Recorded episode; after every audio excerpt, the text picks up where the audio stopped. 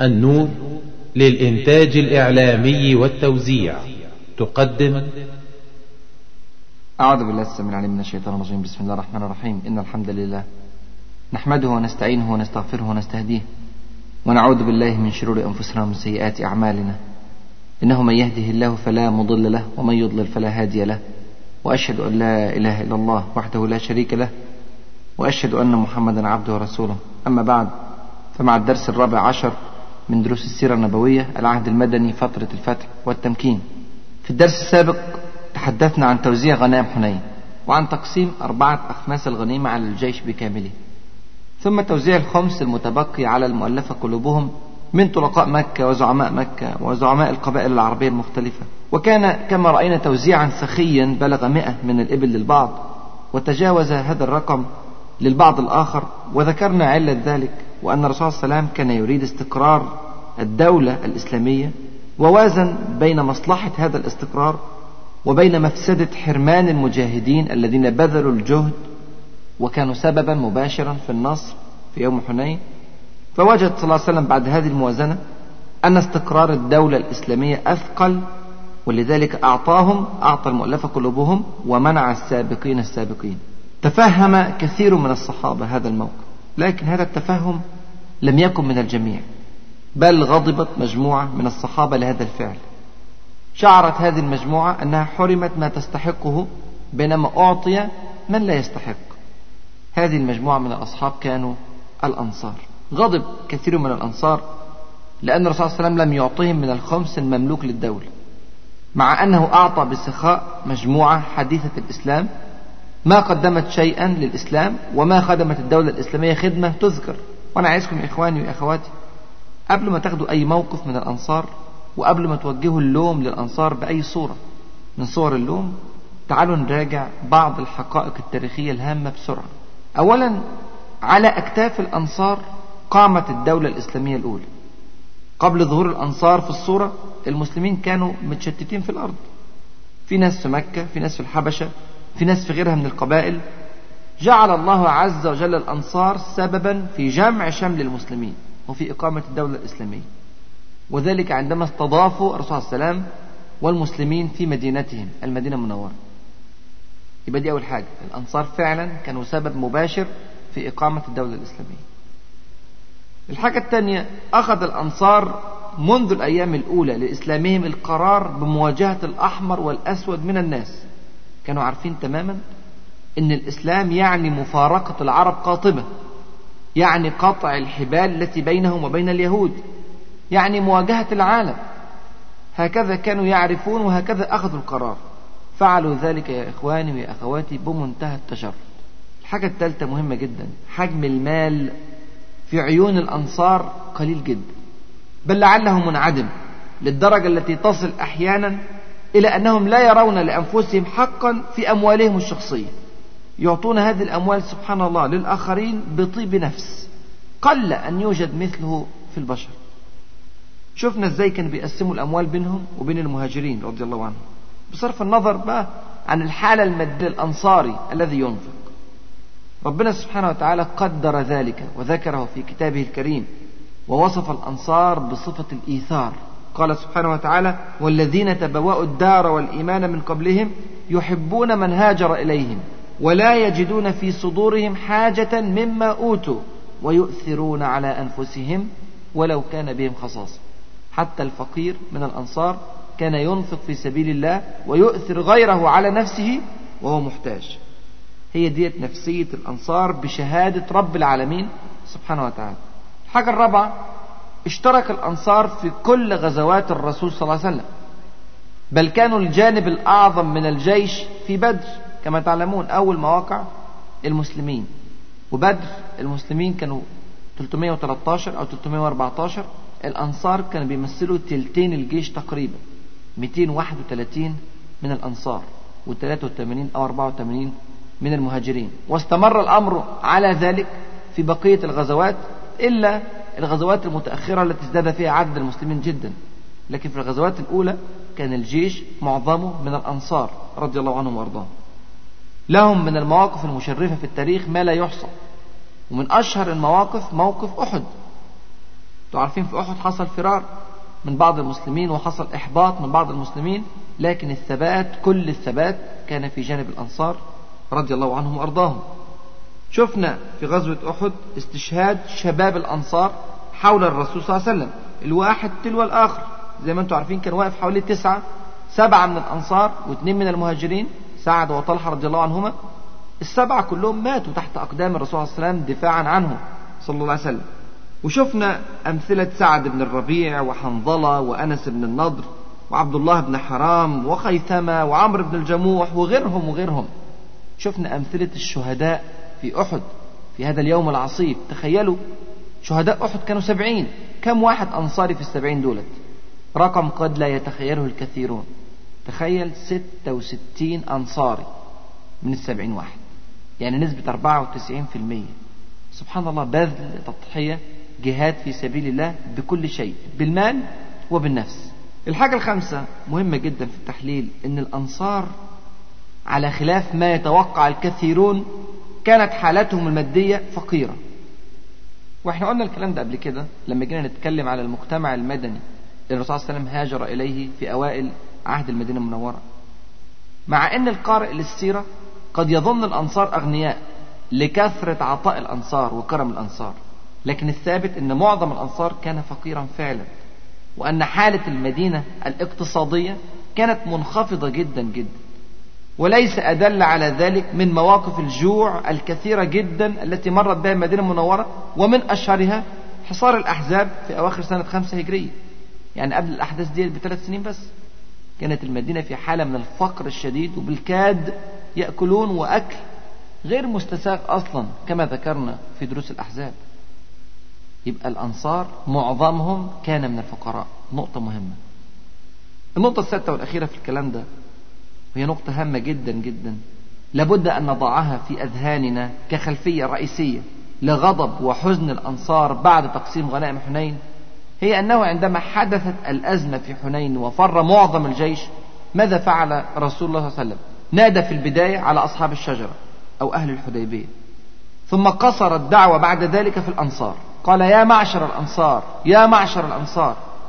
الأنصار يا إخواني وأخواتي هم رجال الأزمات. فرسان المواقف الصعبة فعلا. يا للأنصار يا للأنصار قالوا دون تردد لبيك يا رسول الله. أبشر نحن معك يا لبيكاه. ثم عادوا رضي الله عنهم وأرضاهم. وقفوا حول الرسول صلى الله عليه وسلم يدافعون عنه قادوا حركة هجوم مضادة على المشركين. فغير الله عز وجل من حال إلى حال. سبحان الله. انقلبت الهزيمة إلى نصر بعد أن جعل الله عز وجل الأنصار سببا في ذلك. هي دي قصة الأنصار وهو ده تاريخ الأنصار منذ إسلام الأنصار وإلى هذه اللحظة إلى يوم حنين. هذا تاريخهم. مكانتهم في الإسلام يا إخواني وأخواتي لا ينكرها أحد. الرسول صلى الله عليه وسلم نفسه كان يفتخر جدا جدا بالأنصار رضي الله عنهم. كان يقول الأنصار كرشي وعيبتي. كرش الرجل أي خاصة الرجل. وعيبة الرجل أي موضع سر الرجل. ثم قال ولولا الهجرة لكنت امرأ من الأنصار. هذه خلفية لابد منها. قبل الحديث عن موقف الأنصار من غنائم حنين. وبعدين خلينا واضحين كده. حط نفسك مطرح الأنصار. بعد كل هذه الشراكة في النصر تاريخا وواقعا إذا بثمرات النصر الصعب والتضحية المتكررة توزع على الآخرين. الأنصار حزنوا حزن شديد جدا يا إخوان. حزنوا فعلا. لدرجة أن بعضهم قال إذا كانت الشدة فنحن ندعى وتعطى الغنائم غيرنا. الكلام ده في البخاري ومسلم عن أنس رضي الله عنه. وفي رواية أخرى قال بعضهم يغفر الله لرسول الله صلى الله عليه وسلم. يعطي قريشا ويتركنا وسيوفنا تقطر من دمائهم. سبحان الله. الموقف فعلا موقف يلفت الأنظار.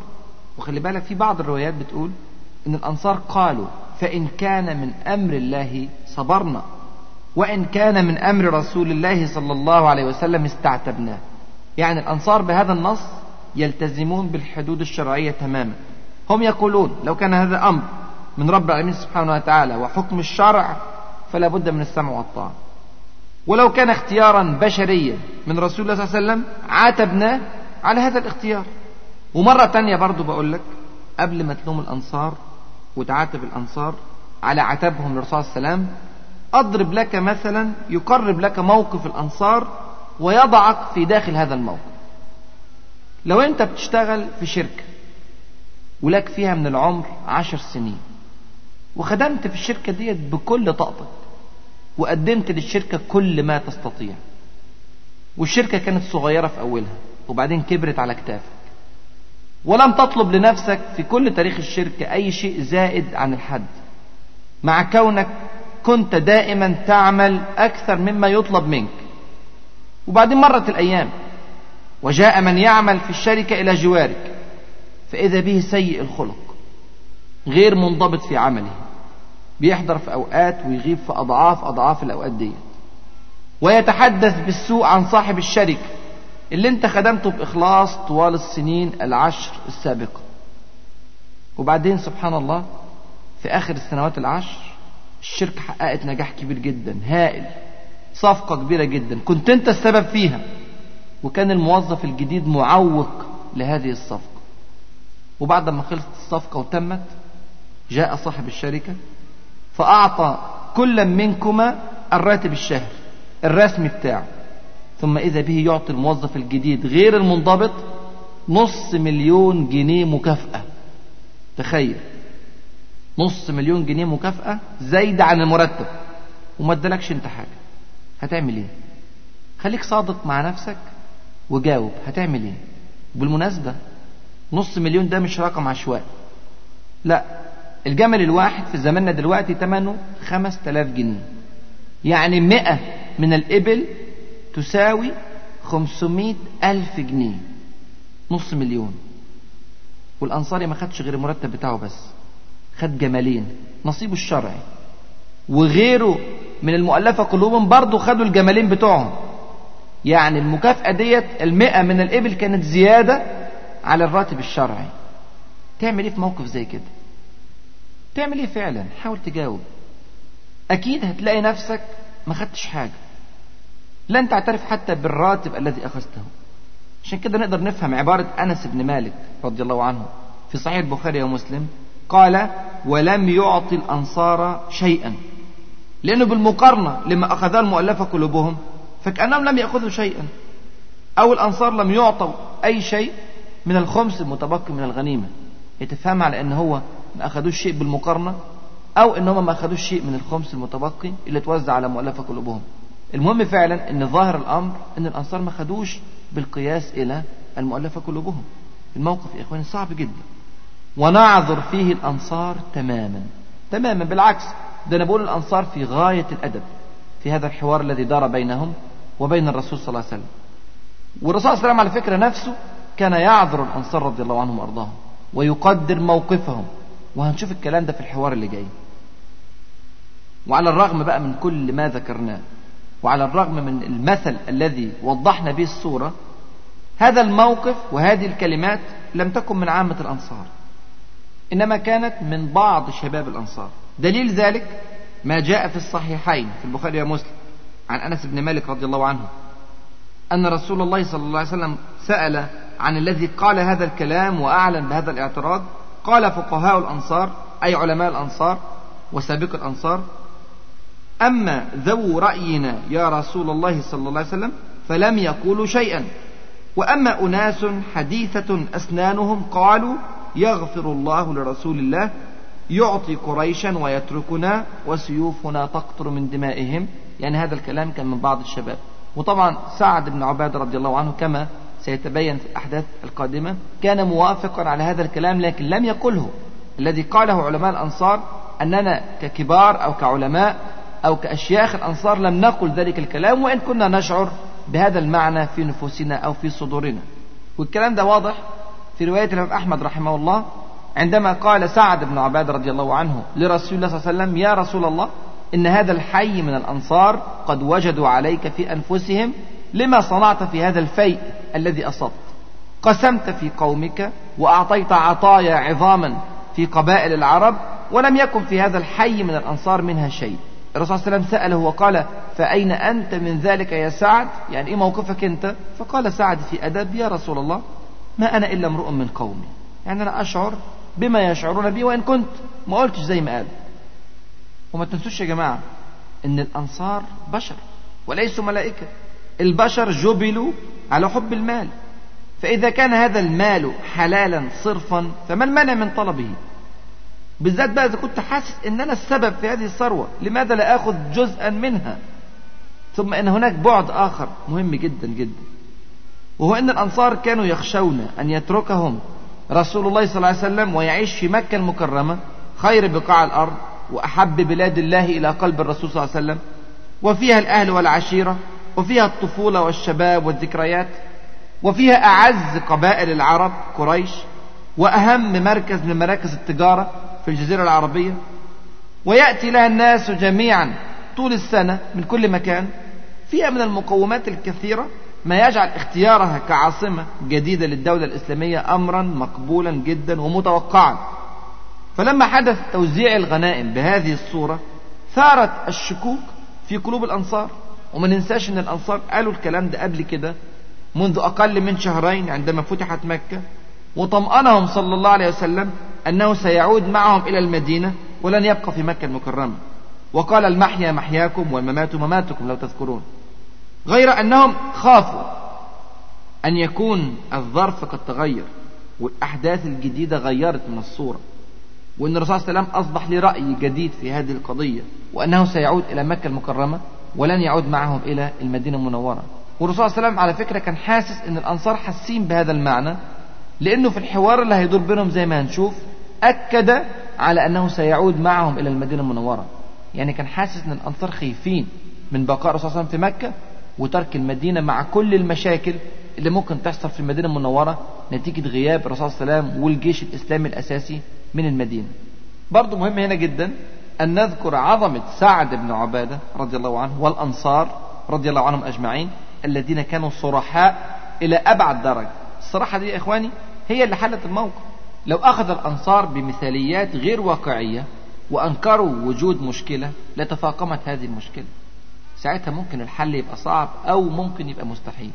تعالوا كده نفكر مع الرسول صلى الله عليه وسلم. هذه بوادر أزمة خطيرة. سريان مثل هذا الشعور في هذه الطائفة المهمة جدا من الجيش قد يؤدي إلى كوارث مستقبلية. هذه الكوارث يا إخواني وأخواتي بكل وضوح قد تعصف بالدولة الإسلامية. طب نعمل إيه؟ ماذا نفعل إذا كانت هناك بوادر انسلاخ مجموعة من الجنود عن الصف العام للمسلمين؟ تعالوا كده نشوف المنهج النبوي الرفيع في علاج مثل هذا الأمر. هذا العلاج سبحان الله يجمع بشكل فريد فعلا بين إقناع العقل وإرضاء العاطفة. أولا عدم التغافل عن النار التي تحت الرماد. الموقف الشرعي والعقلي لرسول الله صلى الله عليه وسلم في قضية الغنائم سليم تماما وهو الأولى بلا جدال بدليل أن الوحي لم ينزل بخلاف ذلك في هذه القضية. ومع ذلك الرسول صلى الله عليه وسلم حرص على علاج الموقف من البداية. ما قالش زي ما ناس كتيرة جدا جدا بتقول ما دمت أنا صح ما يهمنيش كلام الناس. ما قالش ما دام ربنا سبحانه وتعالى راضي وعارف ما فيش داعي أسترضي الناس أو أبين لهم الأمر. ما قالش إن الأنصار مؤمنون شديد الإيمان وهذا كلام عارض لن يؤثر في مستقبل الدولة الإسلامية. ما قالش إن الأيام كفيلة بحل هذه القضايا. بل إنه ما قالش أنا رسول الله صلى الله عليه وسلم وواجب عليهم الطاعة. ما قالش الكلام ده كله ولا غيره من الكلام. بسرعة انتقل لحل المشكلة. خد الموضوع بمنتهى الجدية. لم يؤجل الموضوع ولا يوم واحد ولا حتى ساعة واحدة. كان حاسما تماما في قراره سريعا في حل الأزمة. قال لسعد بن عبادة مباشرة فاجمع لي قومك في هذه الحظيرة. يبقى ده الملمح الأول مهم جدا في حل المشكلة. عدم التغافل عن الأزمة وهي ما زالت في بدايتها. الحاجة الثانية أن الرسول صلى الله عليه وسلم أراد أن لا ينتشر الأمر بين المسلمين. قصر الحديث فيه مع أهل المشكلة مع أصحاب المشكلة الأنصار. لم يشأ أن يعلم به عامة الناس لئلا يفتن بعضهم بالشبهة التي أثيرت. ده من ناحية. ومن ناحية تانية عشان الناس ما تاخدش موقف سلبي من الأنصار إذا تبين خطأ الأنصار. عشان تفضل صورة الأنصار جميلة ومحفوظة عند عامة الناس. عشان كده الرسول صلى الله عليه وسلم رأى بعض المهاجرين يدخلون إلى الحظيرة التي سيتم فيها اللقاء. في الأول سابهم لكن لما الأمر بيكتروا منع دخول المهاجرين وسمح بدخول الأنصار فقط. عشان كده حصر المشكلة في إطار محدود. بل إنه في رواية ورواية في البخاري ومسلم عن أنس سألهم تصريحا قال أفيكم أحد من غيركم؟ فقالوا لا. إلا ابن أخت لنا. فقال صلى الله عليه وسلم ابن أخت القوم منهم. يعني الشاهد إن اللي حاضرين تقريبا معظمهم أو كلهم من الأنصار. الحاجة الثالثة في وسائل حل مثل هذه المشاكل الضخمة من أبلغ الوسائل حرص الرسول صلى الله عليه وسلم على لقاء أصحاب المشكلة بنفسه صلى الله عليه وسلم ليسمع منهم ويسمعوا منه دون واسطة. الواسطة يا إخواني وأخواتي قد لا تحمل الكلمات تماما كما قيلت. والكلام ده مش طعنة في الواسطة أو تقليل من إمكانيات الواسطة أبدا. لكن شعور الجنود عامة بالقرب من قائدهم بيحل الكثير جدا جدا من المشاكل اللي ممكن تحصل. أحيانا هذا الحوار المباشر بين القائد والجنود بيخرج بعض القضايا التي يكتمها الجنود عادة. بيفتح باب التحاور بيناقش الفرعيات كل الكلام ده بيساهم في احتواء الأزمة وهي في أولها. الحاجة الرابعة الرسول صلى الله عليه وسلم علل بوضوح وصراحة الأمر الذي فعله أو التقسيم التي قسمها للغنائم. ذكر لهم السبب الذي من ورائه أعطى هؤلاء وترك الأنصار. قال لهم فإني أعطي رجالا حديث عهد بكفر أتألفهم. ليس تقديمي لهم لأني أحبهم بصورة أكبر أو لأني أقدر موقفهم البطولي أو أدائهم المتميز بل على العكس أنا وبكل صراحة أعلم أن قلوبهم مترددة وأن أقدامهم ليست براسخة بعد في الإسلام ولذلك أعطيهم. الكلمات دي جاءت في منتهى الوضوح وبدون تورية حتى تحل المشكلة حلا جذريا. الحاجة الخامسة الرسول صلى الله عليه وسلم لفت أنظار الأنصار إلى النظر أيضا إلى النصف المملوء من الكوب. هذا هو النظر الواقعي. لو كان في كوب مملوء إلى النصف ليس من الصواب أن تنظر فقط إلى نصفه الفارغ فتكون شديد التشاؤم وليس من الصواب أيضا أن تنظر إلى نصف مملوء فتكون شديد التفاؤل بصورة غير واقعية لكن الصواب أنك تكون متوازن تشوف الأمر على حقيقته. نصف مملوء ونصف فارغ. نعم أنتم لم تأخذوا من هذا المال ومن هذه العطايا السخية لكن ألم تأخذوا شيئا؟ هل ألفتم النعمة فنسيتموها؟ ألم يقدم لكم رسول الله صلى الله عليه وسلم شيئا قبل ذلك؟ ألم ينفعكم الإسلام؟ ألم تستفيدوا من انضمامكم إلى هذا الكيان الجديد الدولة الإسلامية؟ بصوا بصة متوازنة حتى لا تشعروا بالغبن أو الظلم. والرسول صلى الله عليه وسلم ما سابش الكلام ده كده عائم دون توثيق لا. ذكر طرفا مما حصله الأنصار من الإسلام. وما ذكرش كل النعم ذكر بعض النعم وكان صريح في منتهى الوضوح. ولم يشعر بالحرج أبدا وهو يعدد النعم على الأنصار. لكنه كان مباشر تمام المباشرة عشان الناس تفهم بوضوح ما يقصده صلى الله عليه وسلم. قال صلى الله عليه وسلم ما مقالة بلغتني عنكم وجدة وجدتموها علي في أنفسكم. ألم آتكم ضلالا فهداكم الله وعالة فأغناكم الله وأعداء فألف الله بين قلوبكم ها هو يعدد نعم بوضوح. هذه نعم ثلاث. من نعم كثيرة لا تعد ولا تحصى. هل هذه النعم أثقل أم المئة ناقة التي أخذها هذا أو ذاك؟ ساعات الواحد لما بيفقد شيء بيفتكره وينسى كل اللي عنده. الرسول صلى الله عليه وسلم بدأ يعدل عليهم زي ما قلنا النعم وبدأ بواحدة لا يعدل بها شيء. ألم آتكم ضلالا فهداكم الله؟ هو أنتم نسيتوا؟ نسيتوا يوم دعوتكم للإسلام وكنتم تسجدون للأصنام؟ أصنام صنعتموها بأيديكم تسجدون لها؟ نسيتم كيف كانت أحلامكم وكيف كانت حياتكم وكيف كانت نظراتكم للحياة بصفة عامة؟ نسيتم الجاهلية؟ نسيتم التربية الإسلامية لكم يوم بعد يوم وسنة بعد سنة؟ نسيتم كيف انتقلتم بالإسلام من الظلمات إلى النور؟ كيف صار لكم ذكر وشأن؟ ليس في الجزيرة فقط بل في العالم أجمع. وليس في زمانكم فقط بل وإلى يوم القيامة. أليست هذه مكاسب واقعية؟ ألم آتكم ضلالا فهداكم الله؟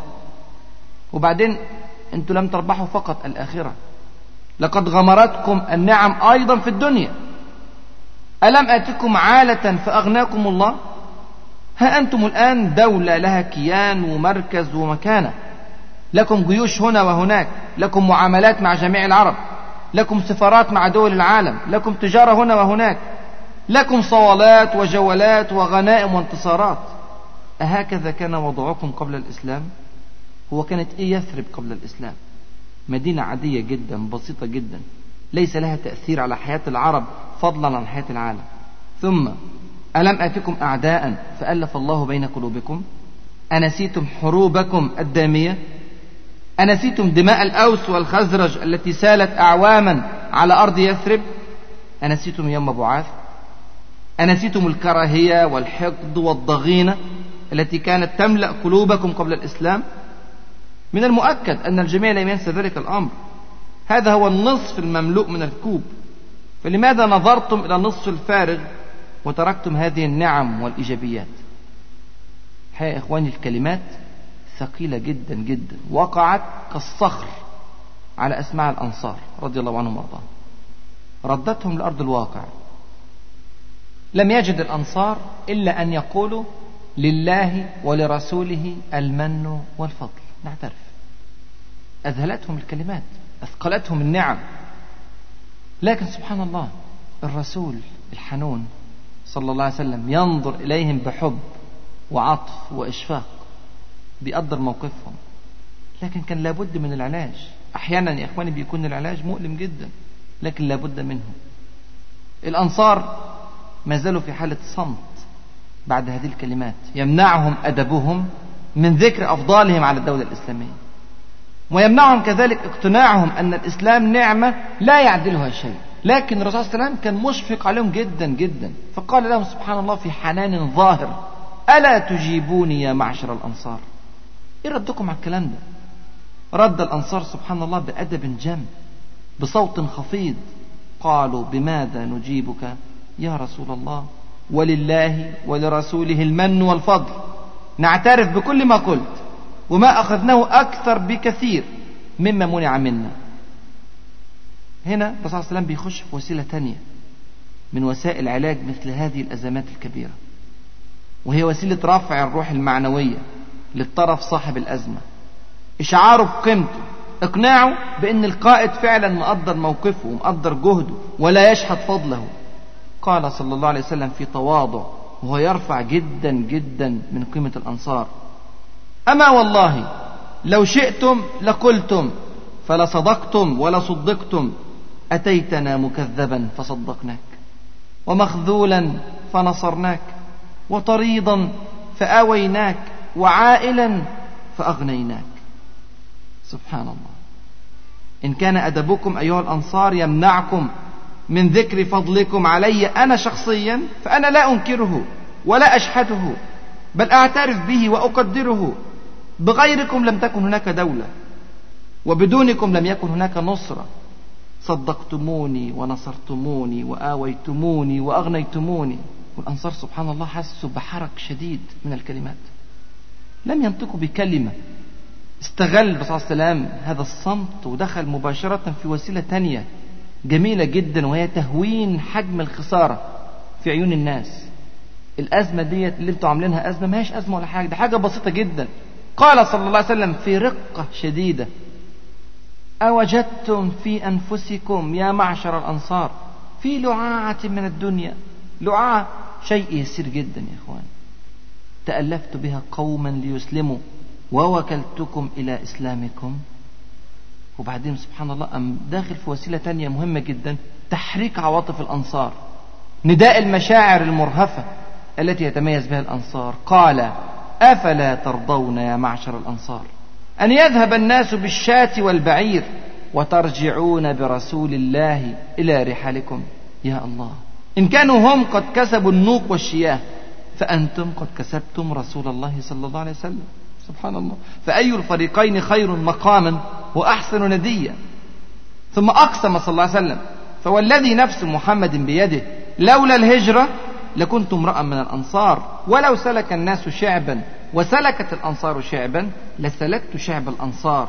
ثم بدأ يدعو صلى الله عليه وسلم قال اللهم ارحم الأنصار وأبناء الأنصار وأبناء أبناء الأنصار. إيه اللي حصل يا إخواني؟ بكى القوم حتى أخضروا لحاهم بلوا لحاهم رضي الله عنهم وأرضاهم. بكى الجميع جميع الأنصار أصحاب المشكلة. خلاص المشكلة انتهت في لحظة. ثم الوسيلة الأخيرة هي التذكير بالآخرة. هناك سيكون التعويض الرئيسي عن كل ألم أو تعب أو خسارة. قال صلى الله عليه وسلم في رواية البخاري عن أنس رضي الله عنه إنكم ستلقون بعدي أثر شديدة فاصبروا حتى تلقوني على الحوض. الجنة منها غالي. قد نعطش في حياتنا لنروى من الحوض. قد يؤثرون علينا غيرنا فنقبل طمعا فيما عند الله. وقد نبيع الدنيا بكاملها لنشتري الآخرة. ألا إن سلعة الله غالية؟ ألا إن سلعة الله الجنة؟ عشان كده الأنصار بعد ما سمعوا هذه الكلمات قالوا بمنتهى الصدق رضينا برسول الله صلى الله عليه وسلم قسما وحظا. وخرج المسلمون من الأزمة. ونجح الرسول صلى الله عليه وسلم في منهجه التربوي. وقبل الأنصار بعد هذه التربية أن تعرف كل هذه الغنائم الهائلة بكلمة لعاعة وإنها لكذلك. تعالوا كده نراجع المنهج التربوي النبوي البارع للخروج من مثل هذه الأزمات أزمة خروج مجموعة من الجنود من الصف المسلم وهي عشر نقط. واحد حل الأزمة بسرعة وعدم التغافل عن النار تحت الرماد وعدم التسويف. اثنين الحيلولة دون انتشار الأزمة وحل الأزمة مع أهلها فقط. ثلاثة لقاء أصحاب الأزمة بصورة مباشرة دون وساطة. أربعة الصراحة والوضوح وراء الفعل الذي أغضب أصحاب الأزمة. يا ترى إيه السبب الحقيقي لما فعلت؟ خمسة النظر بتوازن إلى الموضوع لفت أنظار أصحاب الأزمة إلى ما حصلوه من إيجابيات. ستة الاعتراف بقيمة أصحاب الأزمة وفضل أصحاب الأزمة ورفع معنوياتهم. سبعة تهوين حجم الخسارة التي خسرها أصحاب الأزمة إن كانت هينة فعلا. ثمانية تحريك عواطف ومشاعر أصحاب الأزمة إلى جوار إقناع عقولهم. تسعة الدعاء المخلص لهم أن يرحمهم الله عز وجل وأن يثبت أقدامهم. عشرة وأهم شيء التذكير بالآخرة. وأن المرء في الدنيا لا يعدم أن يخسر شيئا ليكسب الجنة. فتلك عشر كاملة. وبكده بنشوف فعلا أن السيرة النبوية ما هي إلا منهج عملي للخروج من كل أزمة في حياتنا مهما تفاقمت. وصدق الرسول الكريم صلى الله عليه وسلم حين قال تركت فيكم ما إن تمسكتم به لن تضلوا بعدي أبدا. كتاب الله وسنتي. مع العلم يا إخواني وأخواتي أن هذه الوسائل العشر ما كان لها أبدا أن تجدي لولا أن قلوب الأنصار مخلصة وأن درجة إيمانهم عالية وأن هدفهم فعلا الجنة وأن حياتهم بكاملها كانت في سبيل الله. وانتهت قصة الغنائم على خير الحمد لله. تألف صلى الله عليه وسلم قلوب البعض واسترضى آخرين وحلت كل الأزمات. وكانت هذه الأيام فعلا من أسعد أيام المسلمين في كل السيرة النبوية لكن بعد انتهاء توزيع الغنائم بكاملها ورضا كل فريق بما أخذ سواء من الجزء الرئيسي من الغنيمة أو من الخمس الذي وهب للبعض بعد انتهاء هذا التوزيع حدثت مفاجأة ضخمة غير متوقعة إيه اللي حصل؟ جاء وفد من قبيلة هوازن أو بالتحديد من بطون بني نصر وبني سعد وكل بطون هوازن الأخرى باستثناء قبيلة ثقيف جاءوا جميعا إلى وادي الجعرانة لماذا جاءوا إلى هذا المكان الآن؟ هل جاءوا للتهديد والوعيد أم جاءوا للمفاوضات مع الرسول صلى الله عليه وسلم؟ أم جاءوا لتحديد موعد جديد للقتال والثأر سبحان الله ما جوش عشان الكلام ده. لكنهم جاءوا للإسلام. سبحان الله. جاء وفد هوازن يعلن إسلامه بين يدي رسول الله صلى الله عليه وسلم. الوفد كان مكون من 14 واحد. بيمثلوا بطون هوازن المختلفة باستثناء ثقيف زي ما قلنا. بعد أقل من شهرين من حرب حنين الهائلة. لقوا نفسهم خسروا كل حاجة. خسروا نساءهم خسروا أبناءهم أموالهم أنعامهم خسروا حاضرهم وسيخسرون أيضا مستقبلهم إنهم بقوا على الشرك. زي ما قلنا قبل كده هم كانوا قد فروا إلى الطائف مع ثقيف. وما استطاعوا الخروج لحرب المسلمين. وكان أمامهم بعد فقد كل هذه الممتلكات أن يفقدوا أيضا ديارهم ويعيشوا عمرهم لاجئين عند ثقيف الطائف. كان موقفهم فعلا صعب جدا. فكروا أنهم لو عادوا إلى رسول الله صلى الله عليه وسلم فقد يقبل منهم إسلامهم. قد يعيد إليهم بعض الممتلكات. نعم واضح جدا أنهم لم يأتوا حبا في الإسلام. لكن إحنا تعودنا أن معظم الذين يدخلون الإسلام يحبونه بعد فترة من الزمان تقصر أو تطول. لكن في النهاية بعد أن يعيشوا الإسلام يشعرون بقيمته. جلس وفد هوازن مع الرسول صلى الله عليه وسلم وأعلنوا إسلامهم ثم قالوا يا رسول الله إنا أصل وعشيرة وقد أصابنا من البلاء ما لم يخف عليك فمن علينا من الله عليك. واضح هدف الزيارة واضح. ثم قام خطيبهم زهير بن سرد فقال يا رسول الله إنما في الحظائر من السبايا خالاتك وحواضنك التي كن يكفلنك. يعني منهم بنو سعد الذين أرضعوا الرسول صلى الله عليه وسلم. ثم أنشد شعرا كان منه أمن علينا رسول الله في كرم فإنك المرء نرجوه وننتظره. طب الرسول صلى الله عليه وسلم يعمل إيه في موقف زي ده؟ الموقف في غاية الحرج. ها هي القبيلة الضخمة هوازن تأتي لتعلن إسلامها. لكن واضح أنهم ما أتوا حبا في الإسلام. أما إيه اللي جابهم؟ جايين عشان خسروا كل شيء زي ما قلنا.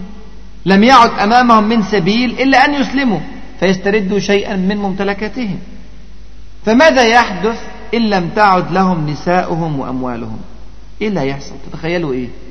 إن ردتهم محتملة جدا بل هي الأغلب. ده المتوقع فعلا. في نفس الوقت الرسول صلى الله عليه وسلم قسم كل شيء في الغنائم على الجيش. أربعة أخماس الغنائم زي ما قلنا اتقسمت على أفراد الجيش العام وقسم كذلك الخمس المتبقي على سادة القبائل والزعماء وطلقاء مكة وغيرهم من المؤلفة قلوبهم.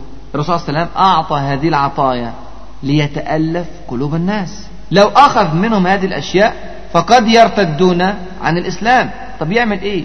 هو عايز إسلام هوازن في نفس الوقت عايز ثبات أهل مكة وزعماء القبائل. كيف الخروج من هذه الأزمة؟ مشكلة فعلا. تعالوا نستمتع بالمنهج الإسلامي الذي رأيناه من حبيبنا صلى الله عليه وسلم. لحل مثل هذه المعضلة. الرسول صلى الله عليه وسلم تحرك في ثلاث خطوات رائعة. الخطوة الأولى حاول أن يصل مع هوازن إلى حل في منتصف الطريق. مش ممكن هقدر أرجع كل حاجة. طب نحاول نوصل معها تنازل أكبر تنازل ممكن بحيث يقبلون به مع ثباتهم على الإسلام. فقال لهم صلى الله عليه وسلم في وضوح أبناؤكم ونساؤكم أحب إليكم أم أموالكم؟ حاجة من اتنين. حتى في رواية البخاري يقول أحب الحديث إلي أصدقه فاختاروا إحدى الطائفتين إما السبي وإما المال. وقد كنت استأنيت بهم. سبحان الله. يعني أنا أخرت توزيع الغنائم. لعلكم تيجوا بس أنتوا تأخرتوا. فبرضه بيحاول يلطف قلوبهم. فاختاروا حاجة من اتنين.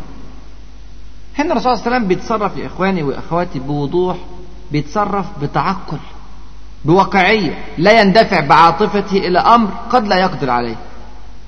وإحنا طبعا لازم نلاحظ أن السبي والأموال ليست أمورا مسروقة أو منهوبة من هوازن وإنما هي حق للمسلمين تطلب هوازن أن يتنازل عنها المسلمون كرما منهم. فالرسول صلى الله عليه وسلم خيرهم زي ما قلنا ما بين السبي أو المال. ماذا كان رد فعل هوازن؟ برضو كانوا واقعيين. قالوا يا رسول الله خيرتنا بين أموالنا وأحسابنا بل ترد إلينا نساءنا وأبناءنا فهو أحب إلينا.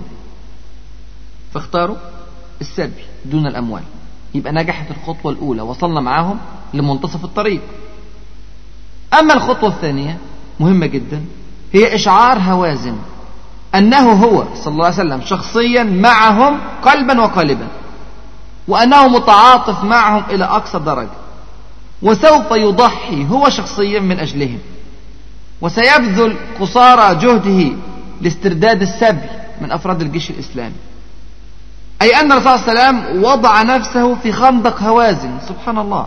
صار مدافعا معهم عن قضيتهم. لا شك أن الرسول صلى الله عليه وسلم يا إخواني قد ثبت أقدامهم بهذا العرض. عمل إيه عشان يحقق الخطوة دي.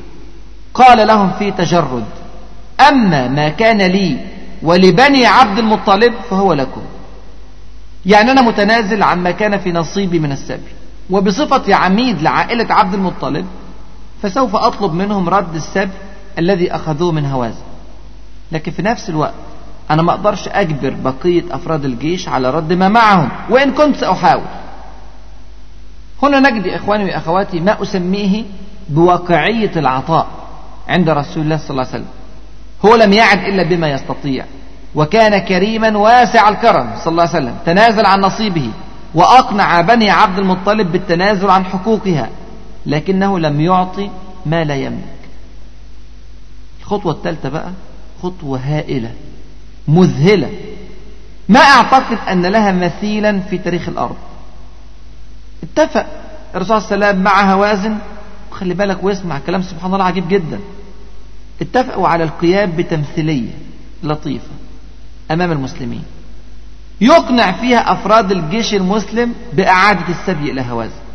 التمثيلية ديت هيشترك فيها الرسول صلى الله عليه وسلم ووفد هوازن وهي بإخراج كامل من رسول الله صلى الله عليه وسلم.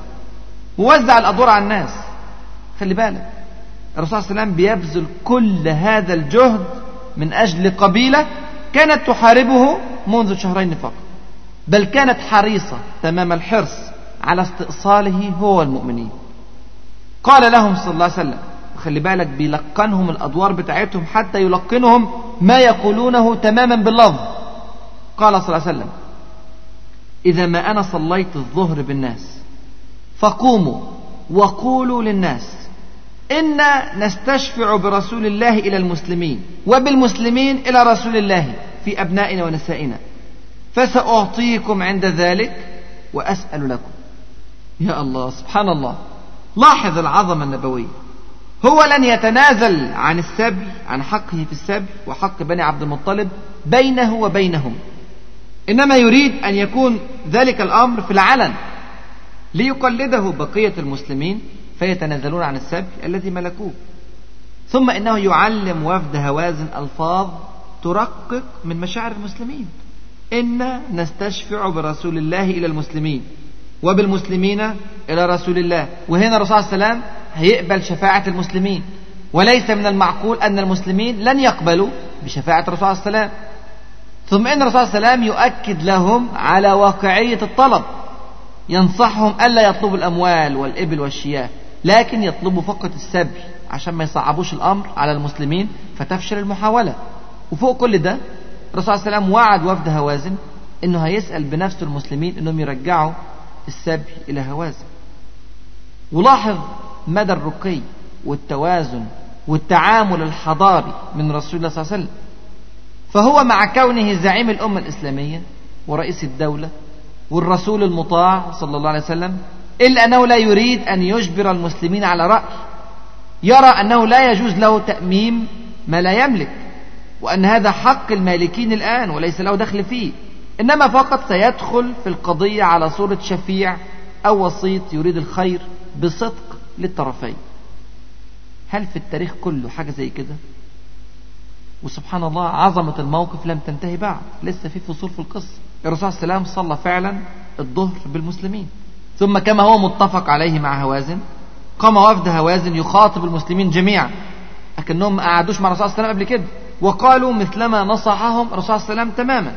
قالوا إنا نستشفع برسول الله إلى المسلمين وبالمسلمين إلى رسول الله في أبنائنا ونسائنا.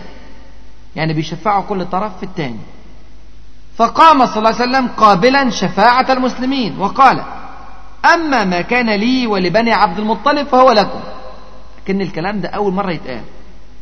سبحان الله. الرسول صلى الله عليه وسلم عمل الجزء الموكل إليه في الخطة. اللي فاضل أن يقوم المسلمون برد سبيهم. كما فعل صلى الله عليه وسلم. وأن يقبلوا بشفاعته كما قبل هو بشفاعتهم. لكن تعالوا نشوف رد فعل المسلمين. الحقيقة رد فعل المسلمين كان متباينا. البعض وافق والبعض رفض. قام المهاجرون فقالوا ما كان لنا؟ فهو لرسول الله صلى الله عليه وسلم. أي نعطيه؟ صلى الله عليه وسلم مطلق الحرية في التصرف فيه. وبالتالي سيرد إلى هوازن. وقام الأنصار كذلك وقالوا وما كان لنا فهو لرسول الله صلى الله عليه وسلم. خلي بالك وافتكروا الكلام اللي قلناه قبل كده. في كده دليل على إن المهاجرين والأنصار أخذوا من الغنائم. والا هيرجعوا إيه؟ واضح إنهم خدوا قبل كده خدوا من أربعة أخماس الغنيمة ودلوقتي بيرجعوا اللي خدوه. فهذا سبي اعيد من قسم هام من أقسام الجيش المهاجرين والأنصار. لكن تبقى أقسام كبيرة من الجيش وبالذات الأعراب. دول غالب الجيش. وهم في الأساس قبائل تميم وفزارة وسليم. عملوا إيه الناس دول؟ قام الأقرع ابن حابس زعيم بني تميم وقال أما أنا وبنو تميم فلا. مش هنرجع إيه؟ مش هنرجع السبي. وقام عيينة ابن حصن زعيم بني فزارة وقال وأما أنا وبنو فزارة فلا. برضه مش هنرجع السبي. وقام العباس بن مرداس زعيم بني سليم وقال وأما أنا وبنو سليم فلا. هذه ثلاث مشاكل كبيرة. فقامت بنو سليم وقالت ما كان لنا؟ فهو لرسول الله صلى الله عليه وسلم. يعني بنو سليم اللي تبع العباس بن مرداس رفضت كلام القائد. رفضت كلام العباس بن مرداس وقالت لا إحنا هنرجع.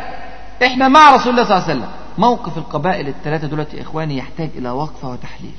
قبيلة تميم وفزارة الاثنين دولت رفضوا إعادة السبي إلى هوازن. بينما قبلت قبيلة سليم. بكده ظهرت مشكلتين قدام الرسول صلى الله عليه وسلم. المشكلة الأولى هي رفض قبيلة فزارة وتميم إعادة السبي. دي ممكن تأثر طبعا على إسلام هوازن. المشكلة الثانية هي تبدو في ظاهرها بسيطة لكنها كانت في غاية الأهمية عند الرسول عليه السلام وهي الخلاف الذي ظهر بين رأي العباس بن مرداس زعيم قبيلة سليم وبين أفراد القبيلة. الكلام ده معناه أن ممكن يكون هناك تعارض وعدم توافق بين الرأي المعلن للزعيم وبين جمهور القبيلة. إذا كان الأمر قد وضح بالنسبة لقبيلة بني سليم فإن الأمر لم يتأكد بعد عند بقية الجيش الإسلامي بما فيهم المهاجرون والأنصار وبقية القبائل. طب نعمل إيه في المشكلتين دول؟ أما المشكلة الأولى وهي مشكلة رفض قبيلتي فزارة وتميم إعادة السب فالرسول صلى الله عليه وسلم لم ييأس من ذلك الأمر. لكن وضح لي تماما أن النظرة مادية بحتة عند هذين الفرعين عند تميم وعند فزار عشان كده الرسول صلى الله عليه وسلم دخل معاهم في مساومة مادية تجارية تناسب طبيعتهم في هذه المرحلة. كان واقعي إلى أبعد درجة. لم يلومهم على أنهم لم يقبلوا شفاعته. هذا حقهم ورفضوا أن يتنازلوا عنه. وليس هذا أمرا مباشرا منه صلى الله عليه وسلم. طب يعمل إيه؟ خلي بالك بقى من العرض والمساومة التجارية. قال لهم أما من تمسك منكم بحقه من هذا السبي وخلي بالك لاحظ أنه بيقر أن هذا حق لهم. قال أما من تمسك منكم بحقه من هذا السبي فله بكل إنسان أي كل إنسان يتنازل عنه من السبي ست فرائض. من أول شيء نصيبه. سبحان الله. يا ترى في التاريخ كله موقف شبه الموقف ده؟ حق يا إخواني والله أنا لا أجد له مثيلا. اللهم موقفه صلى الله عليه وسلم من طلقاء مكة. الرسول صلى الله عليه وسلم سيدفع لهم قيمة ما عندهم من السبي مضاعفا ست مرات. من أول سبي يحصل عليه المسلمون بعد ذلك. يعني سبحان الله بيدافع عن هوازن وكأنها أقرب الأقربين إليه صلى الله عليه وسلم. مع أنها لم تسلم إلا منذ ساعة من الزمان. وقبلها كانت من ألد أعدائه صلى الله عليه وسلم. إنه سيغرم الدولة الإسلامية ستة أضعاف قيمة السبي في سبيل الحفاظ على عقيدة هؤلاء القوم الجدد. إنه يتفاوض مع جيشه لا يوجه لهم أمرا. يتفاوض معهم لأنه يعلم أن ذلك حقهم. يتفاوض معهم لكي يعيدوا السبي إلى هوازن. إنه يفهم طبيعة النفس البشرية ويفهم حدود العدل ويفهم أسس القيادة ويفهم قواعد الإدارة ويفهم طرق الحكم ويفهم فنون التعامل مع الناس بصفة عامة. إنه بلا جدال يا إخواني ويا أخواتي بحر لا ساحل له قدوة لا مثيل له. من المستحيل فعلا أن نحيط بعظمته صلى الله عليه وسلم ولو قضينا الأعمار في تحليل السيرة النبوية. طب عملت إيه تميم وفزارة؟ إزاء هذا العرض المغري من رسول الله صلى الله عليه وسلم لقد قبلت القبيلتان بالكامل إعادة السبي إلى هوازن. ونجح العرض النبوي في الخروج من الأزمة وعاد كل السبي إلى هوازن إلا عجوزا كانت في يد عيينة ابن حصن الفزاري رفض أن يرجعها في الأول كيدا لهوازن ثم أعادها بعد ذلك. وبذلك حلت المشكلة الأولى وعاد جميع السبي إلى هوازن. سبحان الله. المشكلة الثانية هو أنه ممكن يكون في تعارض بين رأي زعيم القبيلة وبين جمهور الأتباع من القبيلة. وهذا السبي حق شخصي لكل فرد ليس حقا عاما للقبيلة. بمعنى أنه لو اعترض فرد أو اثنان أو أكثر من أفراد القبيلة ما جاز هنا أن نقول رأي الأغلبية أو الشورى تقضي بذلك فنأخذ منه السبي. لا ده حقه وممكن يتمسك به لذلك لابد من موافقة شخصية من كل واحد. عشان كده الرسول صلى الله عليه وسلم في موقف رائع آخر من مواقفه صلى الله عليه وسلم وكل مواقفه رائعة صلى الله عليه وسلم خطب في عموم المسلمين وقال لهم كما جاء في رواية البخاري عن المسور ابن مخرمة رضي الله عنه قال إنا لا ندري من أذن منكم في ذلك ممن لم يأذن. فارجعوا حتى يرفع إلينا عرفاءكم أمركم. سبحان الله. هيقوم بمسح شامل دقيق للجيش الإسلامي عشان يشوف عامة الناس رأيهم إيه. فعاد إليه العرفاء بعد أن كلموا الناس وأخبروه صلى الله عليه وسلم أن الناس قد طيبوا وأذنوا. أي طابت نفوسهم بذلك وأذنوا في عودة السبي عن طيب خاطر. وهذا منتهى العدل. سبحان الله. بذلك انتهت مشكلة هوازن تقريبا ودخلت في الإسلام بنفس راضية وقد تيقنت أنها تتعامل فعلا مع رسول وليس مع مجرد زعيم أو قائد. لكن هل وقفت العظمة النبوية عند هذا الحد؟ لا يا إخواني ويا أخواتي لسه ما وقفتش. ملهاش نهاية زي ما قلنا. ألم نقل أنه صلى الله عليه وسلم بحر لا ساحل له؟ بقي في قصة هوازن فصل عجيب جدا جدا. يحتاج إلى وقفة وتحليل واستفادة. يحتاج أن نحمله ليس فقط للمسلمين ولكن إلى أهل الأرض جميعا. لنقول لهم هذا هو قدوتنا صلى الله عليه وسلم. فأي قدوة تتبعون؟ ماذا فعل صلى الله عليه وسلم؟ اكتشف صلى الله عليه وسلم إن مالك بن عوف النصري الزعيم الشاب قائد هوازن اللي جمع الجموع للحرب اللي كان عايز يستأصل المسلمين اكتشف إن هو مش مع الوفد المفاوض. فسأل عنه ده زعيم الناس ما جاش معاهم وما سمعش عنه كلمة. فسأل عنه فقالوا له إنه في الطائف في حصون ثقيف يخشى على نفسه من القتل. فقال صلى الله عليه وسلم في روعة لا تقل عن المواقف الرائعة السابقة. اسمعوا الكلام بقى بتاعه سبحان الله. قال أخبروا مالكا. أنه إن أتاني مسلما رددت عليه أهله وماله خلي بالك ليس أهله فقط ولكن أهله وماله وأعطيته مئة من الإبل. يا الله سبحان الله. مصدقين يا إخواني هذا الكلام. شوفوا فعلا قد إيه الرسول صلى الله عليه وسلم عظيم. متخيلين اللي بيحصل ده؟ الهدف الأسمى في حياة الرسول صلى الله عليه وسلم كان هداية الناس لرب العالمين سبحانه وتعالى. بصرف النظر بقى عن تاريخهم عن عداوتهم السابقة له وللمسلمين.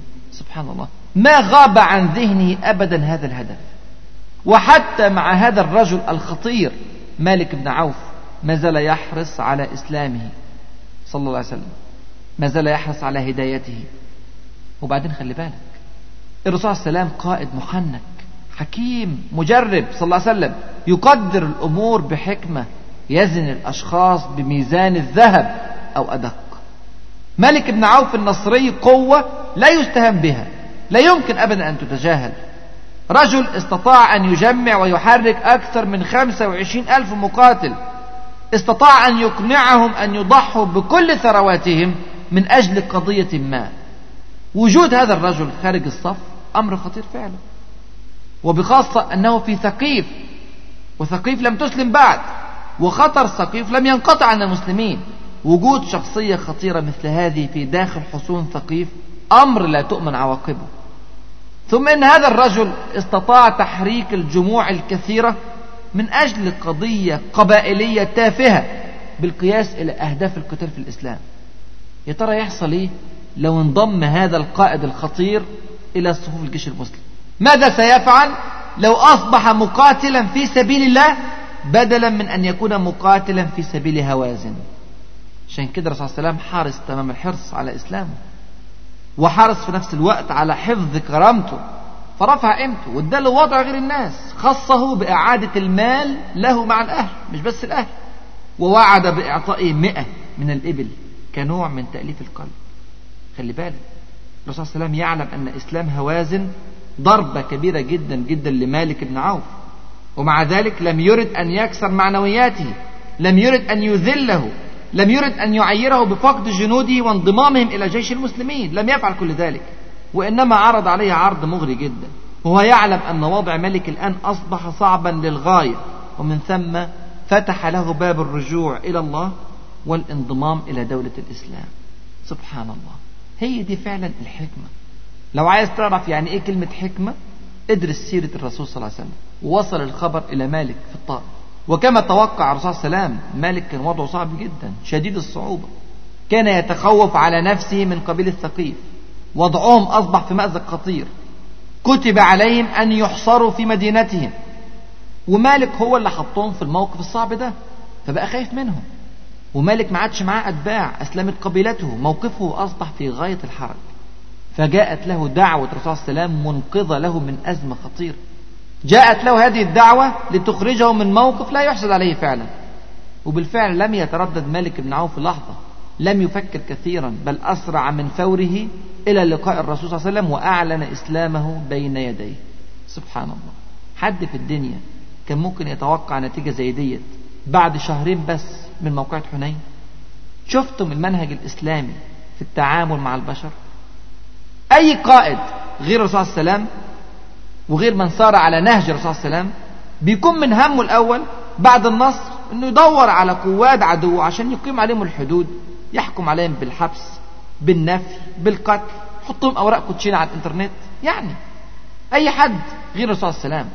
لكن الرسول صلى الله عليه وسلم كان حريصا على كل البشر بغض النظر بقى عن تاريخهم أو مواقفهم السابقة. كان من نتيجة ذلك أن أسلمت هذه الشخصية القيادية الفذة ملك بن عوف. قوة ملك بن عوف اللي اتكلمنا عليها قبل كده وقدرته على الحشد هيبقى في صالح المسلمين. لكن لسه في الموقف عظمة تانية كمان. الرسول صلى الله عليه وسلم كان عارف إن ملك بن عوف أسلم في ظروف صعبة. وقد يكون إسلامه رغبة في المال والأهل والإبل أو رهبة من ثقيف أو من رسول الله صلى الله عليه وسلم. فكيف نثبت أقدامه في الإسلام؟ كيف نستفيد من طاقاته وقدراته؟ يا ترى بس بمية من الإبل ولا في وسائل تانية؟ انظروا إلى ما فعله النبي الحكيم صلى الله عليه وسلم. قام بخطوتين مبهرتين فعلا. الخطوة الأولى أعاد مالك بن عوف إلى زعامة هوازن سبحان الله قائد مثل مالك يا إخواني لا يمكن أن يقبل بتهميشه. لن يكون الوضع أبدا مستقرا إلا إذا رضي ذلك القائد ولن يرضى من كان في قدرات مالك إلا بتوليته قائدا.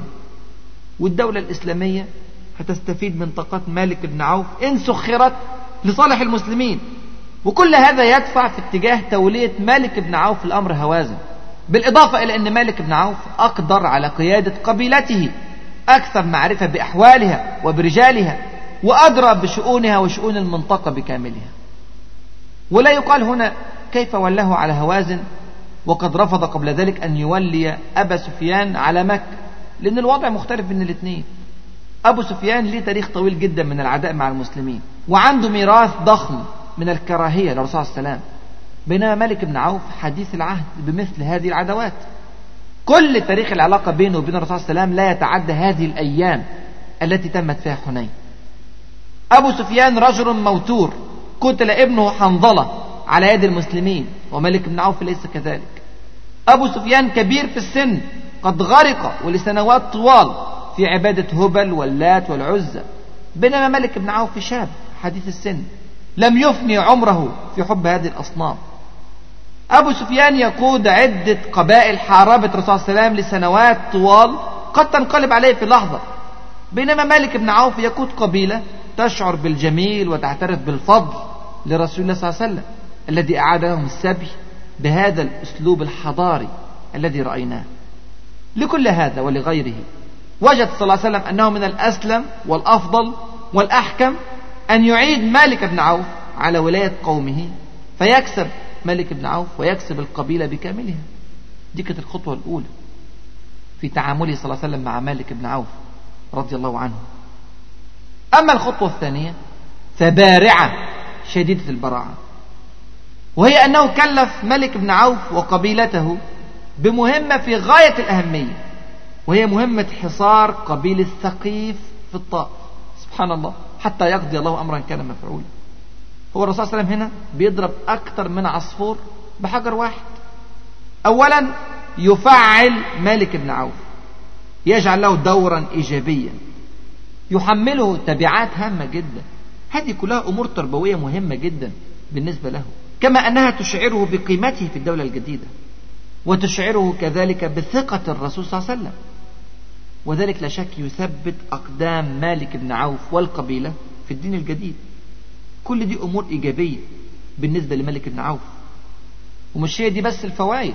يعني مش بس ملك بن عوف اللي هيثبت في الإسلام أو قبيلته لا ده في فوائد تانية. الرسول صلى الله عليه وسلم سيكفى مؤونة ثقيف سيجعل من قبيلة هوازن درعا للدولة الإسلامية. سيحجم من قدرات وإمكانيات ثقيف. سيقلل من خطرها. وفوق كل الكلام ده الرسول صلى الله عليه وسلم هيقدر يرجع للمدينة المنورة بأمان عشان يدير شؤون الدولة الإسلامية الواسعة دلوقتي ليتابع المهام العظيمة الموكلة إليه هناك.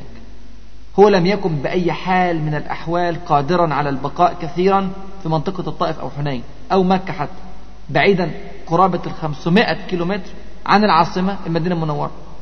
أما الآن يقدر يرجع للمدينة المنورة وهو مطمئن إلى وجود من يسد هذه الثغرة من أبناء قبيلة هوازن. سبحان الله. قرار في منتهى الحكمة. قرار إعادة ملك بن عوف على زعامة هوازن وتكليف ملك بن عوف بحصار ثقيف قرار فعلا في منتهى الحكمة. وبالفعل قام مالك بن عوف رضي الله عنه وأرضاه بالمهمة خير قيام. وحاصر ثقيفا حصارا شديدا وما استطاعوا الخروج من حصونهم إلا بجهد جهيد. وظل مالك بن عوف رضي الله عنه قائما بهذا الحصار ما يقرب من سنة. حتى فكر الثقيف في أمر الإسلام كما سيأتي بعد ذلك إن شاء الله. دي كانت قرارات الرسول صلى الله عليه وسلم ودي كانت سيرة الرسول صلى الله عليه وسلم ودي كانت غزوات الرسول صلى الله عليه وسلم ومعاملات الرسول صلى الله عليه وسلم مع الناس. وده على فكرة جزء بسيط جدا جدا من سيرته. فقط بنقف على بعض المواقف لا نستطيع أبدا أن نحصي فضائله أو أن نحصي أعماله أو غزواته أو ما فعله صلى الله عليه وسلم في حياته. ونسأل الله عز وجل أن يفقهنا في سننه وأن يعلمنا ما ينفعنا وأن ينفعنا بما علمنا.